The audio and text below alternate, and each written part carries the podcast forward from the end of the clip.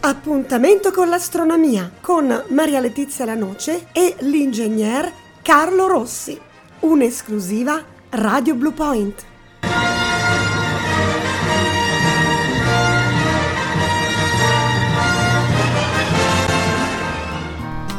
Benvenuti su Radio Blue Point, benvenuti all'appuntamento dedicato all'archeoastronomia, una scienza antichissima, l'astronomia dei popoli antichi. Lo facciamo con il nostro super esperto, un grande studioso di astronomia moderna ma anche antica, l'ingegner Carlo Rossi. Carlo.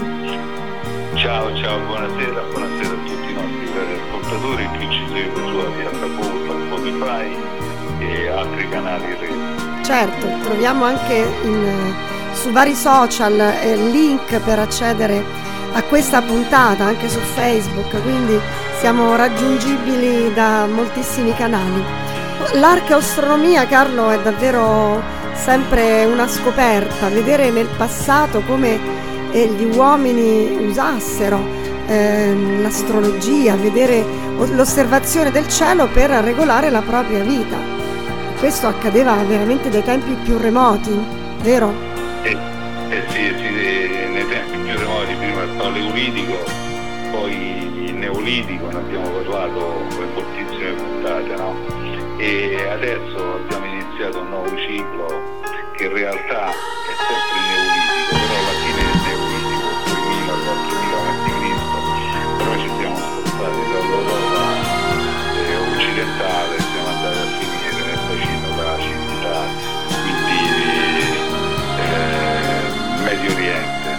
e soprattutto abbiamo gli, gli egizi di cui abbiamo parlato in dettaglio nell'ultima puntata e poi l'astronomia babilonese che sono astronomie che hanno lasciato il segno poi ci sono anche altre astronomie però bisogna andare in Cina e in America Latina sì, ma Carlo, tu dove ti documenti? Cioè i tuoi studi, come, come li fai per cercare queste notizie, per renderci anche noi partecipi di tutte queste conoscenze?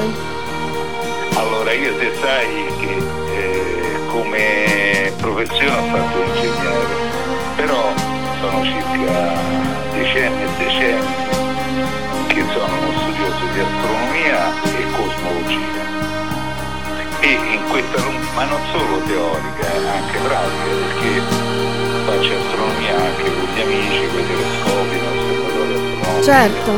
E, e fra l'altro l'estate per l'anno scorso i nostri ascoltatori sapranno che insieme a Marco Maniero ho fatto una scoperta sulle macchie solari, il raggio verde sulle macchie solari, il raggio verde è l'effetto dell'atmosfera per cui il sole quando tramonta nelle giornate limpidissime sopra il mare si vede proprio l'ultimo pezzo di sole che sta giù sotto il mare e c'è un brillamento verde, quello è chiamato raggio verde, un'emissione di onde elettromagnetiche nel campo del polvere, è un fenomeno particolare. Ebbene, Marco Magnero ha individuato prima sulle macchie solari e base, sul sole che tramontava.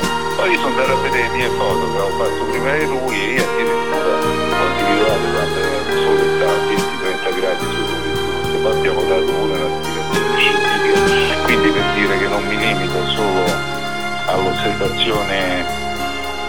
parte teorica ma anche alla ah, parte certo. eh, sì, sì, anni e anni fa scoprimmo la scomparsa della, de, della macchina rossa di gioco andammo pure all'osservatorio di Turbina eravamo io eh, Michele Galice l'architetto e andammo a osservare il osservatorio campo e quindi mi piacciono anche due cose. E poi pian piano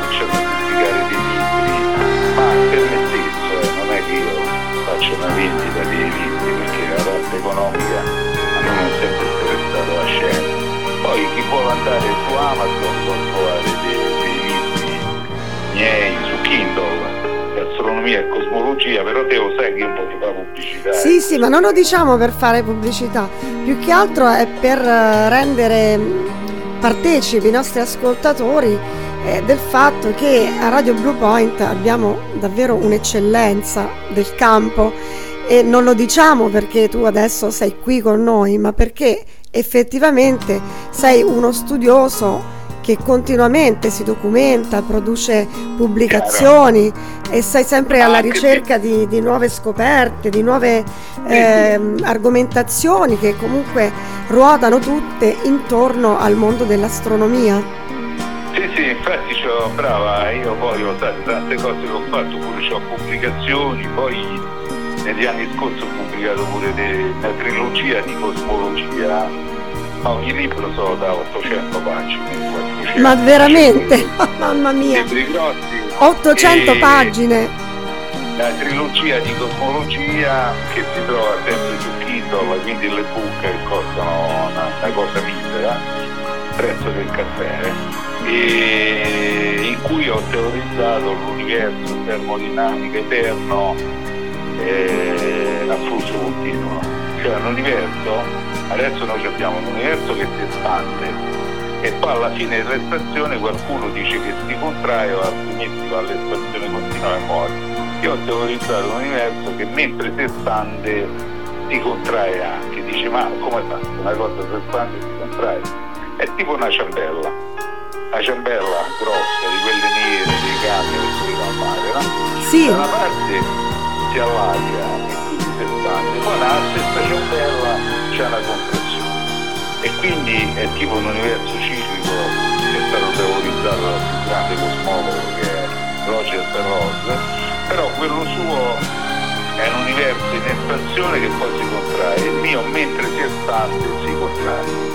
E quindi pure io nel mio piccolo diciamo qualcosa. Allora Carlo dobbiamo fare una puntata anche su questo però prendiamo appunti di tutto quello che tu mi dici perché ogni volta che tu parli di quello che hai scritto e mi viene in mente che dobbiamo parlarne in modo più approfondito qui in radio, perché non basta un accenno così. Adesso tu ci hai detto questa tua teoria eh, termodinamica, contrazione e, eh, e espansione, e a me in testa mi frullano 100.000 domande. Io ho scritto, sono un po' riservato. Bene, ci torneremo. Allora, e invece questo interesse per ecco, i popoli antichi, per come percepivano l'astronomia gli antichi, questa come ti è venuta?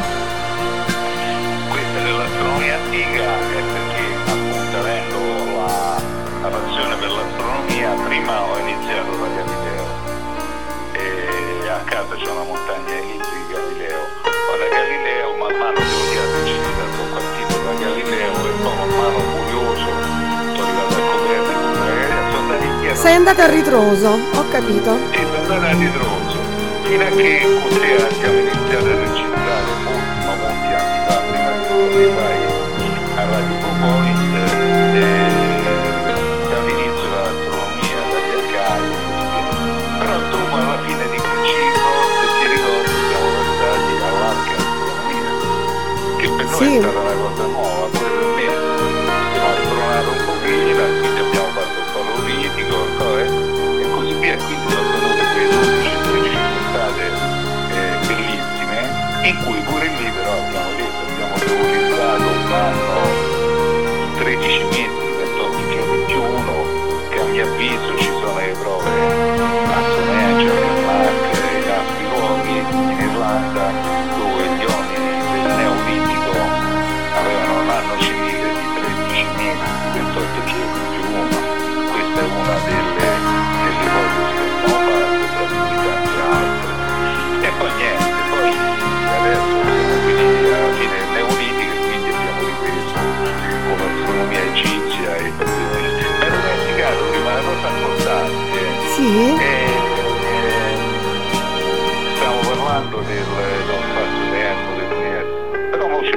Betelgeuse, eh? Betelgeuse, eh, allora dovremmo dedicare una puntata anche a Betelgeuse, perché siamo tutti in attesa di questa esplosione che dovrebbe essere avvenuta 500 anni fa, ma noi la vedremo solo adesso e vediamo che cosa accade.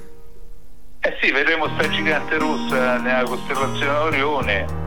Io adesso sto approfondendo sul libro di uno studioso americano, ma un libro pure questo tosto, poi scritto pure in inglese, lui addirittura dice che dalle onde gravitazionali anticipiamo troppo esploderà nel marzo 2025 il prossimo anno. Eh, vedremo. Eh, quindi possiamo dedicare se vuoi ci prepariamo la prossima volta sì, allora lo preannunciamo ai nostri ascoltatori prossimo special su Radio Blue Point dedicato alle stelle e in particolare a Betelgeuse ok? Lo segniamo sul calendario, eh? D'accordo. Allora, veniamo a noi Carlo, questi babilonesi, babilonesi anche nei libri di storia delle elementari sono conosciuti come dei popoli esperti di astronomia. È così però, era veramente così. Abbiamo parlato degli egizi, adesso parliamo dell'astronomia babilonese che è superiore all'astronomia egizia e poi i babilonesi hanno avuto il vantaggio, no, una bella scoperta, che loro scrivevano su delle tavolette d'argilla.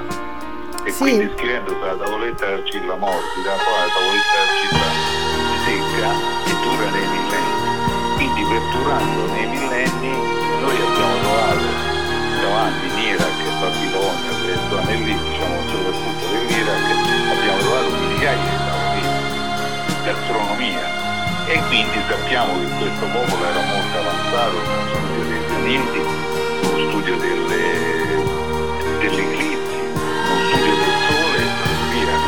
Ma anche loro, come ci abbiamo detto, gli uomini del Neolitico, non è che facevano un'astronomia così saltuaria, no, no, questi erano organizzati avevano degli astronomi, tra virgolette, professionisti che studiavano il cielo per millenni questo altrimenti non si mai alla conclusione che vieni a conoscere il mondo, la meccanica celeste.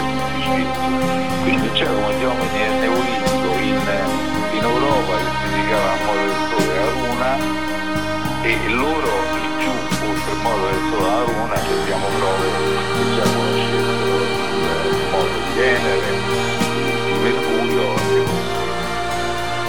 Probabilmente c'erano proprio delle persone deputate all'osservazione del cielo, proprio come il lavoro, e che lasciavano poi traccia di quello che osservavano.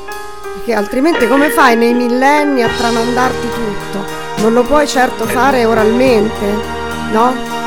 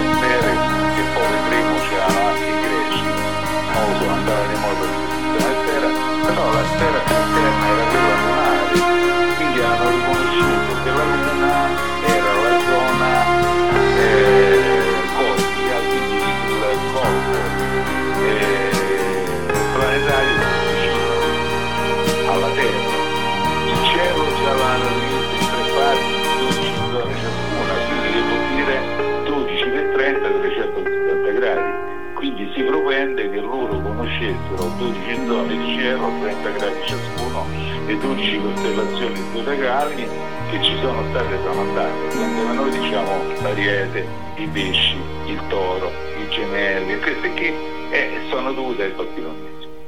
Ah ecco, sono loro i primi che hanno diviso sì. il cielo quindi conoscevano il modo, eh, cioè le costellazioni zodiacali, 12 costellazioni, questo è sicurissimo modo del sole, della Terra del Sole attorno alla Terra e il modo rispetto alle stelle, quindi i periodi sinodici e i periodi siderali che abbiamo visto già come gli egizi, però erano l'anno sì. siderale quando sorgeva il Mirio, 275 giorni.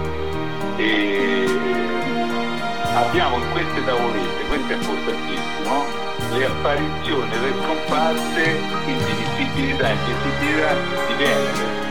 E questa è la prima è, è cosa importante. Loro hanno capito, vedevano dei periodi e c'era Venere all'alba, dei periodi al tramonto e poi dei periodi Venere non si vedeva e quindi Venere non si vedeva perché era un oggetto molto vicino al Sole e quindi quando era vicino al Sole era offuscato dalla, dalla, luce, dalla luce solare il pianeta non si vedeva il cavaliere. Oggi abbiamo la prova certa che conoscessero tutti i pianeti fino a Saturno perché all'epoca ho tenuto come hanno fatto a rilevare i sette pianeti e allora vuol dire che conosciamo l'eclittica, l'eclittica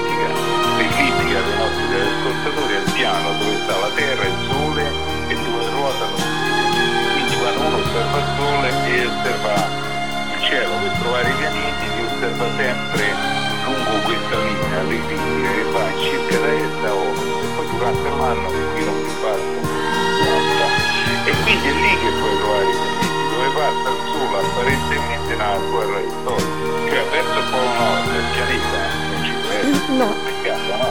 Certo. E quindi loro abbiamo le prove che conoscevano i pianeti Mercurio, Venere, Marte, Giove e Saturno. Poi logicamente più là di Saturno purtroppo Urano, Nettuno e Plutone, il pianeta nano, non sono visibili a occhio nudo, per cui eh, quelli ne conoscevano, però già arrivare a Saturno a occhio e conoscere l'eclittica e quindi il piano dell'orbita dove si muove gli anni del Sole e la Terra è qualcosa Senti, ma come mai non hanno visto Fiuco? Adesso mi fai ripensare ai 12 segni zodiacali. Perché anche loro non hanno riconosciuto Ofiuco come tredicesima costellazione? Purtroppo io credo questa è una tradizione anche di come abbiamo detto volte di tipo religioso. O era un fatto matematico, cioè era più semplice dividere il cielo in 12 spicchi piuttosto che 13? Eh, 12 30 gradi fanno 3,70. eh, il conto veniva paro.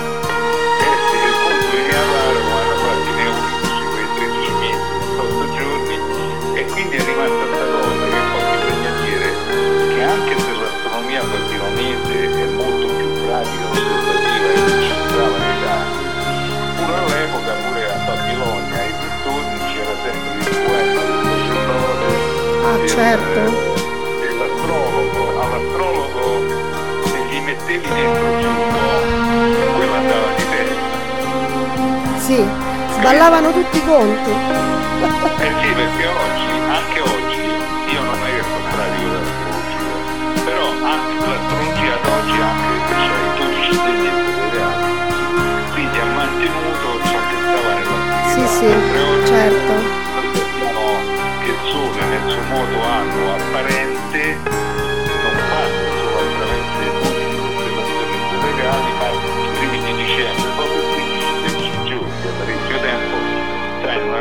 Una costellazione tra il Sagittario e lo Scorpione che è chiamata Ofiuco.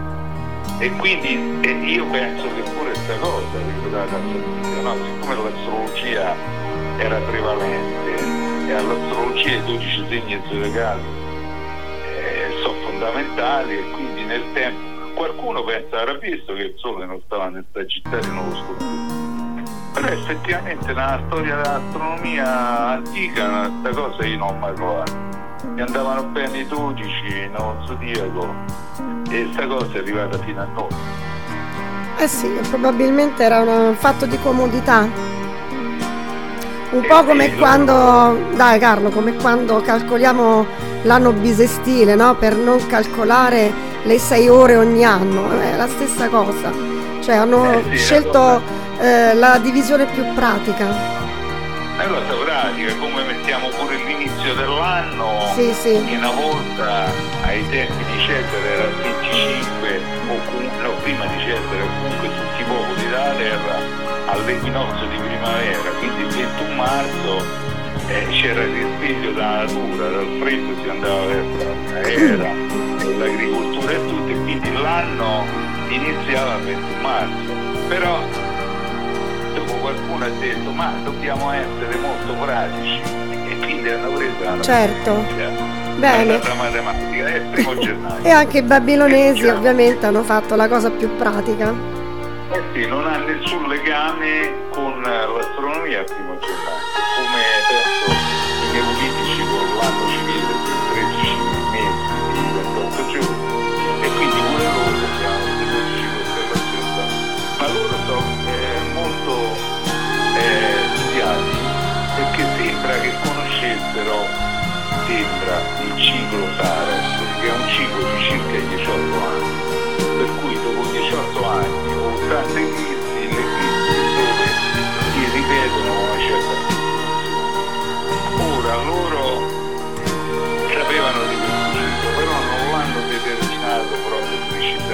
anche perché è un ciclo, ma non è ciclo fisso.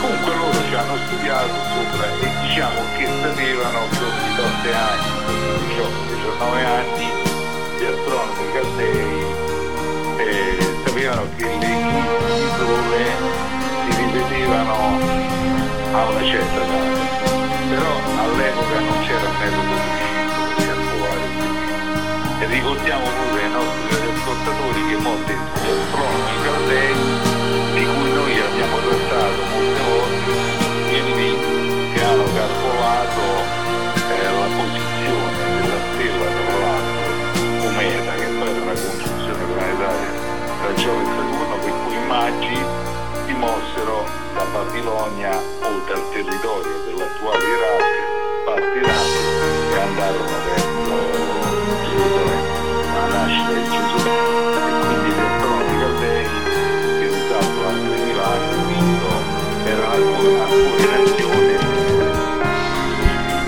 ultimi anni diciamo, del Certo.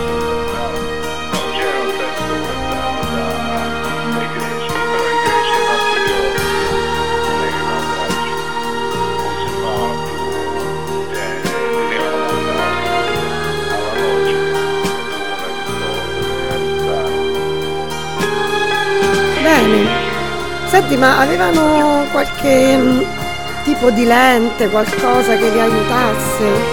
Perché, Ma per esempio, i vicini popoli fenici avevano inventato il vetro, no?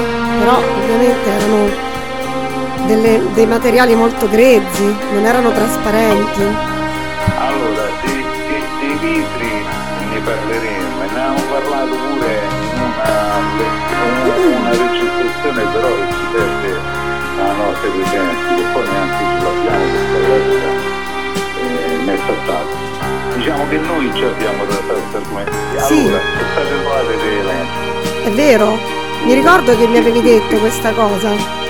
sia nell'isola minoiche, sia nell'Iraq, ma soprattutto c'è Aristofane che è un poeta greco, mo vado a braccio perché non sto preparato specificamente. Comunque Aristofane in una delle sue commedie parla specificamente c'è una lente che ingrandisce con cui loro credo accendessero fuoco. Poi c'è un poeta romano che parla nuovamente delle lenti e Seneca, Seneca ne parla e sembra che, no sembra, l'imperatore romano fu il primo che adoperò la lente di ingrandimento, infatti nei film di, di Nerone interpretate da, da Peter Ustinov, famoso attore, interpretazioni formidabili, si vede che Nerone ha una lente di ingrandimento tipo Rubino con cui riusciva a ingrandire il leone mentre si mangiava il piano o i gladiatori Ah, ecco. stava combattendo nell'arena. Quella, quindi ne parla Seneca. Seneca tra l'altro fu prima progettista di una lenta d'acqua. Allora, sicuramente c'erano le lenti, sicuramente si conosceva il vetro, pure trasparente, magari non come quello d'oggi, però la realtà è che noi non sappiamo se queste lenti sono state adoperate per osservare i pianeti. Eh, certo. se sono state rivolte verso il cielo noi non lo sappiamo. Che ci fossero, dice Aristofane, terzo, quarto secolo a.C. Quindi lo scrive, c'era. Perfetto. Che poi in realtà puntare una lente solo in cielo non ci fa niente, perché ci vuole una lente e poi giù, giù, giù, giù ci vuole un oculare. Quindi la lente per ingrandire ne fa una, per osservare ci vuole un avanti a distanza di metro, un metro, un'altra piccolina che è l'oculare. Quindi difficilmente. Difficilmente, certo. Avrebbero potuto costruire un primo cannocchiale, diciamo. Esatto, è stato Galileo. Certo. Primo legge. E dicevamo per Ecco che quindi avevano questa astronomia osservativa, che avevano individuato i cicli di Venere, le eclissi. Eh sì, tra l'altro le loro osservazioni delle eclissi e delle stelle non è che rimasero solo siccome che c'erano questi tavoletti da Cina, è lo stesso Tolomeo d'Alessandria che risale ai tempi dell'imperatore eh, Antonino Pio dopo Marco Aurelio, quindi nel 100, 120 d.C. Tolomeo stesso dice guardate io mi baso pure nella teoria tolemaica, che era l'anatomia però geocentrica che poneva la Terra al centro dell'universo, delle osservazioni che hanno fatto l'astronomo statunitense. Hai capito? Hai capito? Hai capito? Come ti ricordi gli astronomi Aristillo e l'altro non mi ricordo eh, degli astronomi egiziani osservarono il cielo per molto tempo. Poi le loro osservazioni furono utili a Aristillo e Timocari. Le loro osservazioni furono utili a, per il calcolo della precessione degli equinozi, quindi del fatto che Terra non era eh, non ha avanti sempre fissi, ma tipo una trottola che circa 25.800 anni e quindi le osservazioni quindi egiziane e quelle babilonesi possono essere risultate anche da, da Talete, da Aristotele, quindi l'informazione, come noi abbiamo sempre detto, circolava. Era Certo. lenta, però, però. Bene. Carlo, siamo giunti al termine anche in questa puntata.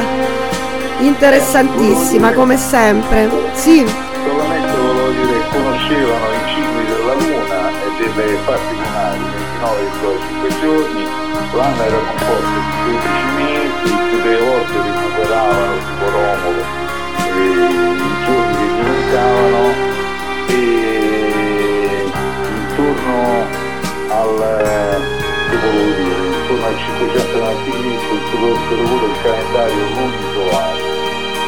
Lunisolare. sì, pure loro sui calendari babilonesi eh, sbattevano un po' il muso perché gli mancavano dei giorni. Invece gli egiziani c'erano quello da 365 eh, che era abbastanza preciso. ma insomma, comunque per essere dei popoli del 2000 e 3000 a.C. erano già molto avanti. mm? E come, no, molto avanti. L'astronomia babilonese è un'astronomia eh, forse la più avanzata osservativa dell'antichità. Poi sono venuti i nuovi i greci che hanno sconvolto completamente l'astronomia e la cosmogonia, ma lavorando col cervello. Bene, e ne riparleremo anche in puntate successive. Tanto abbiamo tempo, non ci fermiamo. Piano piano, Allora Carlo, grazie ancora una volta per averci donato queste perle di cultura e internet astronomia.it è il tuo sito e il canale Spotify Astronomia alla radio è dove trovate tutte le puntate, anche questa. Grazie e alla prossima. grazie, alla prossima con Betelgeuse. Betelgeuse, arriveremo. Ciao. Arrivederci a tutti, buonasera.